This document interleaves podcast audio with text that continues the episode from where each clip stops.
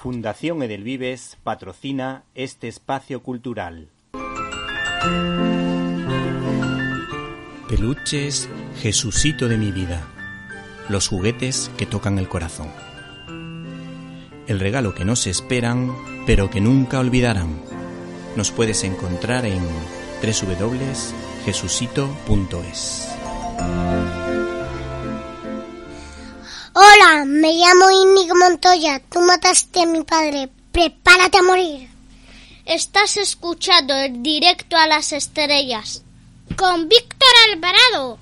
Norma Editorial saca a la palestra una biografía del pintor del Renacimiento italiano Michelangelo da Merici Caravaggio autor de obras maravillosas como Siete Acciones de Misericordia o La Cena de Maús, un artista que todo lo que tenía de genio lo tenía de pendenciero y mujeriego por lo que el dibujante Milo Manara, vinculado al noveno arte en su faceta erótico-festiva, era el más indicado para semejante proyecto, pues es un dibujante excepcional capaz de sacar lo mejor del rostro humano y por supuesto de sacar a las mujeres más guapas del mundo. Probablemente habrán salido de sus manos, de sus lápices. El problema que nos encontramos es que no es muy elegante, con lo que este álbum no es apropiado para un público infantil. Y la apuesta de este dibujante por el hedonismo me parece excesiva y forzada.